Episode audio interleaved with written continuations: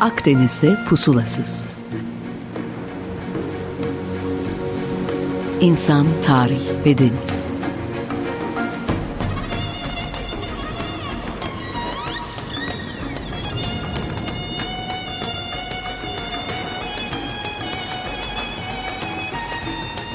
Hazırlayan ve sunan Sidar Duman. 95.0 Açık Radyo'dan herkese merhaba. Bir Akdeniz'de pusulasız programında da sizlerle beraberim. Ben Sidar Duman. Geçen hafta İstanbul Bienali programı çerçevesinde denizcinin gözüyle İstanbul'la ilgili konuşmuştuk. Ve Boğaz'ı tarihte ilk defa başarıyla geçen en azından İstanbul Boğazı'nı e, Jason ve Argonautlardan da kısaca bahsetmiştik. Bu programda da hem onlara hem de işte kahraman belki de Tanrı insan eksenine dair biraz daha yakından bakalım diye düşünüyorum. Tabi bu hikayeye de biraz Akdeniz'de pusulasız usulü yaklaşalım. Hermenötik denemeler yapalım. Yani demek istediğim şöyle bir örnek de anlatmaya çalışayım. Önceki bazı programlarımızda bahsetmiştik. Örneğin Truva'nın e, düşmesiyle alakalı bu Yunanların çekilip kıyıda bir tahta at bırakmaları e, önermesine biz hayır at değil o bir teknedir diye yaklaşmıştık. E, bu tür bakış açılarını isterseniz gelin Jason ve Argonautların bilinen hikayelerine uyarlamaya çalışalım. Tabii şöyle bir bagajım var. Konu mitoloji olduğunda ve deniz yolculukları içerdiğinde kafam ister istemez öhemerizme kayıyor. Yani bu mitolojik hikayelerin gerçek kişi ve olaylara dayandığını ben önden kabul ediyorum ister istemez. Siz lütfen e, bu ön yargımın bende e, cümleler arasında kayıtlı olduğunu unutmadan dinleyin. Şimdi Argo gemisinin tayfaları esasında antik çağın en eski kahramanları. Yani Truva Savaşı'ndan daha önceye gidiyoruz. Ve bu sonra gelişecek olan Yunan kahramanlar kuşağının da e, prototip, prototipleri diyebiliriz. Bu kahramanlara hatta bence daha ulvi olan anti kahramanlara bir yakından bakmakta fayda var. Çünkü bunlar böyle pırıl pırıl parlayan e, sentetik karakterler değiller. Hataları, eksikleri olan kişiler. E, ve sadece kahramanlar mı bu eksikleri olanlar? Tanrılara bakın, tanrıçalara bakın. Onlar da bu insani zaaflara gark olmuşlar işte. Kibirleri var, inançları var, haset, kıskançlık almış yürümüş. Kendimi şimdi bronz çağın zamanında bu anlatılan hikayeleri dinleyen böyle Akdenizli bir kişi olarak düşünüyorum. Kendimi onların yerine koyuyorum. Gerçekten kendini hikayeye kaptırmak ve içinde kendine yer bulmak çok daha kolay. Hep bence bu küçük zaafların da öne çıkartılıyor olmasından dolayı. Ee, bu kadim Akdenizliler şunu çok iyi biliyorlardı bence sevgili dinleyicim. Yani geçici olan her şey metafordan ibarettir. Bunu Göte söylemiş. Ama nedense bana bu böyle 3000 yıllık bir cümle gibi geliyor. Nietzsche de tabii hemen bunu yakalamış bu cümleyi ve kendine yakışan bir de ekleme yapmış. Demiş ki bengi yani sonsuz olan her şey de metafordan ibarettir. E şimdi bunun üzerine e, ileride tabii düşünürüz, konuşuruz. Zor bir cümle, iki, iki cümle de zor. Ama insanın e, işte ve işte kahramanın bu anlam arayışı ve bütün bu hikayeler e, hep metaforlar üzerinden kuruluyor ve o insanlar için metaforlar hayatın zaten bir parçası. Çünkü biz zaten geçici varlıklarız. Böyle düşünebiliriz. Aslında biraz dikkatli bakarsak hep yapılan seçimlerin hikayeleri anlatılmış bizlere ya da belki o hikayeler günümüze kadar kalmış. Yani Truva Savaşı'nın sebebini düşünelim.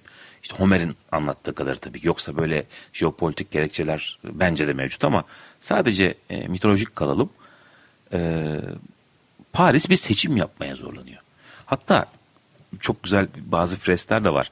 Paris kaçmaya çalışıyor. Seçim yapmak istemiyor. Hermes de kolundan tutuyor. Nereye gidiyorsun? Yapacaksın bu seçimi gibi.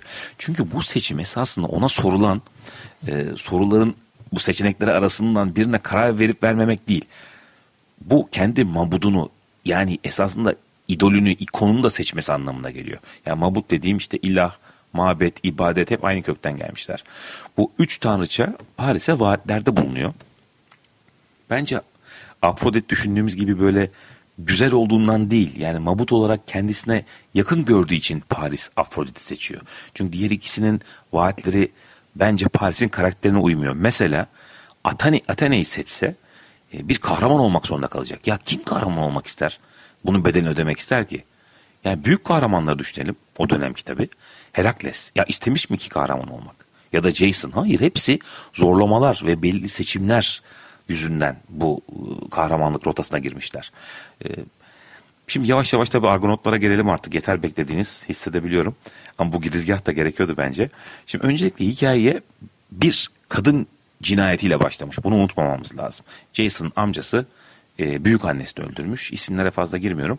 Ve e, Tanrıça Hera'da bu adamı perişan etmeye ant içmiş. Yani kadın cinayeti o günün toplumunda da hiç onaylanmıyor. Bunu kesinlikle not, not, not edelim. Jason yani bu adamın yani amcasının e, yeğeni e, ve esasında babasının olması gereken bir tahta bu amcası çöküyor ve annesi de Jason'ı uzak diyarlara e, iyi bir eğitim alsın hem de bu amcasının gazabından kurtulsun diye gönderiyor. Yani bu uzak diyarlarda eğitim de günümüze ait bir fenomen değil gördüğünüz gibi. Şimdi Jason hocasının ismi Chiron. Bu hızlı araba markası değil. Yunan mitolojisindeki yarı at yarı insan sentorların en akıllısı. Çok bilge bir e, hayvan veya insan ne diyeyim bilemiyorum. Döneminde en meşhur pedagogu ve geleceğin kahramanlarını yetiştiren bir guru. Böyle bir yerde Jason çocukluğunu geçiriyor. E, tabi biraz e, kişilik e, analizine bakalım istiyorsanız. Chiron'un yalancısıyım. Ben bilmiyorum o dönem tabi. Jason ilginç bir çocuk. En büyük özelliği yalancı olması. Şimdi buraya da bir parantez açayım. Bu ünlü filozof Wittgenstein 8-9 yaşlarındaymış ve sormuş demiş ki eğer yalan söylemek bu kadar çıkarıma ise neden doğruyu söylemeliyim? E, bana sorsanız bunu babasına sormuştur. Ben öyle hayal ediyorum. Babası da esasında cevap verememiş. Öbür sabah demiş ki bilmiyorum. Cevap bulamadım demiş. Ve Wittgenstein de kendi anlattığına göre felsefeye bu cevapsız kalan soruları yüzünden başlamış. Ya gerçekten düşünüyorum yani o kadar çok bize dayatılan böyle bilgi var ki doğru kabul ettiğimiz. Hiç düşündük mü yani niçin dürüst olmak çok önemli ya da toplumsal bu kuralları. Neyse işte Jason da yalancının biri. Ee, geveze hatta bir sürü daha bir sürü kötü özellikleri var. Ama Chiron onda bir şeytan tüyü olduğunu da ekleme ihmal etmiyor. Yani hepimizin böyle tanıdığı insanlar vardır diye düşünüyorum. Chiron bu sınıfta çok sevilen e, bu çocuğa da bir isim vermek durumunda kalmış ve Jason ismini de o koymuş. Annesi koymamış. Şifacı demek Jason. Sen diyor e, farkında olmadan e, şifa dağıtacak bir çocuksun. Ekleyelim Chiron esasında tıp eğitimi de verebilen, veren de bir öğretmen. Hatta bizim Bergamalı Astepios'u da yetiştiren kendisidir. Ama tabii Jason'ın ismi bu tıp şifasından değil, e, olayların sanki bir şekilde olaylardan sıyrılma yeteneğiyle alakalı diyelim. Olaylara şifa alıyor gibi. Bu okuldaki tüm öğrenciler de genelde işte meşhur, meşhur denizciler olmak istiyorlar. Dünyaya nam salmış, tanınmış. Burada da altını çizelim bir şeyin. Hani çocukluktan bellidir derler ya kahraman olacağı. Yedisinde neyse yetmişinde olur gibi. Burada bu hikayede böyle bir şey yok. Yani Jason büyüdüğünde o devrin bronz çağının en korkunç görevini yerine getirecek böyle altın post alıp getirecek falan bir karakter değil. Çok kısa e, olarak altın postun ne olduğuna değinmemiz lazım. Tam hikaye yerine otursun diye. E, ve tabii bugün Çanakkale Boğazı'nda da geçerken bu hikayeyi bilirseniz belki daha zevk alabilirsiniz.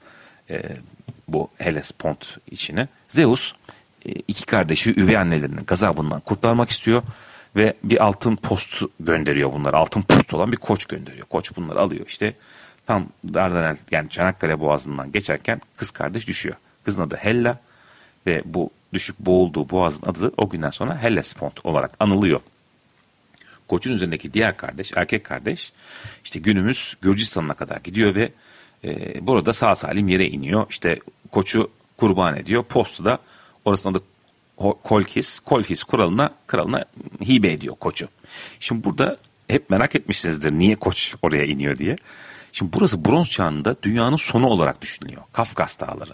Hatta daha biraz daha yakın tarihte de burası o şekilde anılacak. Adına da Kafkas değil Kaf dağları denilecek e, hani dünyayı çevre çevrelediğine inanılıyor. İşte arkasında cinlerin, perilerin, perilerin bulunduğu varsayılıyor. Zümrütten yapılmış. İşte Fas, e, özür dilerim, e, Pers mitolojisinde zümrütü Anka kuşunun yaşadığı ya da işte Simurg'un. Hepsi bu imkansız coğrafyada e, cereyan eden hadiseler. Şimdi genel hikayede bu amcasının el koyduğu ve kendisinin olması gereken krallığa dönüyor Jason. 20'li yaşlarındayız. Ve doğrudan da amcasına söylüyor. Ya amca çık git burası benim yerim diyor. Amca tabii uyanık. Diyor ki sana diyor şöyle bir şey söyleyeyim. Vereyim tabii aa senin hakkına oğlum ama diyor gidip diyor şu altın postu getirmen lazım. Yani asla yapılamayacağından emin olduğu bir görev olarak düşünüyor. Arkadaşları da e, Jason tamam diyor kabul ediyor. Arkadaşlarını arıyor. Hadi arkadaşlar çıkalım işte zaman geldi. En büyük macerayı biz yaşayacağız. Şu bu derken bütün okul arkadaşları çoğu da bayılıyorlar bu fikre. Çünkü toplum tarafından bu büyük onay olabilecek bir hadise. Ah şu süper ego yok mu hepimizi yakan. Ee, bunlar da yola çıkmak için toparlanmaya başlıyorlar Jason etrafında. Şimdi bir e, ara müzik yapalım. Zihnimizi boşaltalım. Bir American Indie çalsın. İkinci bölümde çünkü e, biraz daha derinlere ineceğiz. Rahatlamamız gerekir. Lord Hiran söylesin. Sonsuza dek benim. Evet 95.0 Açık Radyo'dayız tekrar. Akdeniz'de pusulasız ikinci bölümüyle devam ediyor. En heyecanlı yerde kaldık. Jason altın postu aramak için arkadaşlarını toparlamaya başladı. Tabii çok zor bir yolculuk. En zor yolculuk. Üç tanrıça Jason'a yardım edecek. Homeros'un anlattığına göre bu Paris'in e, seçmek zorunda olduğu üç tanrıça vardı. Burada da aynı üçlü yardım edecek. Ama bir farkla bunlar e, Truva Savaşı öncesinde altın elmayı paylaşmak için saç saça baş başa kavga ederlerken bu altın post aramak konusu gelince Jason için e, yanıp tutuşuyorlar. Yani ben bunu acaba Jason'daki şeytan tüyü var da o yüzden mi oluyor diye oraya bağlamaya çalışıyorum. Bu MFÖ'nün Ali Desiderios'un da dediği gibi şeytan tüyü gerçekten var çünkü bu hınzırın. Tabi bronz çağı ile beraber yani Hint Avrupa inanış sistemi de geliyor ve aterkiyle geçilmiş maalesef. Ve her tarafta artık Zeus kral olmuş şudur budur. Fakat kadınlar hala önde. Athena mesela yani salt savaş tanrıçası değil o. O Ares ve işte sevilmeyen bir e, adam bu arada. Athena başkadır. Athena zekidir. İşte babasının Zeus'un yani kafasından doğmuştur. Başka diğerlerine benzemez. Ve tabi Hera da önce Athena'dan yardım istiyor. Teknenin imalatıyla alakalı. Çünkü illa gideceklerse bunlar bu altın postu almaya e, bir de güzel gemi lazım. Niye istiyor yardım Athena'dan diyeceksiniz. Çünkü geminin ustası e, çok deli bir isim. Argo gemiye ismini de ver veriyor. Fakat adam gemiyi yapıyor suya iner inmez postalar dağılıyor sargılardan sular sızıyor. Yani gemi battı batacak.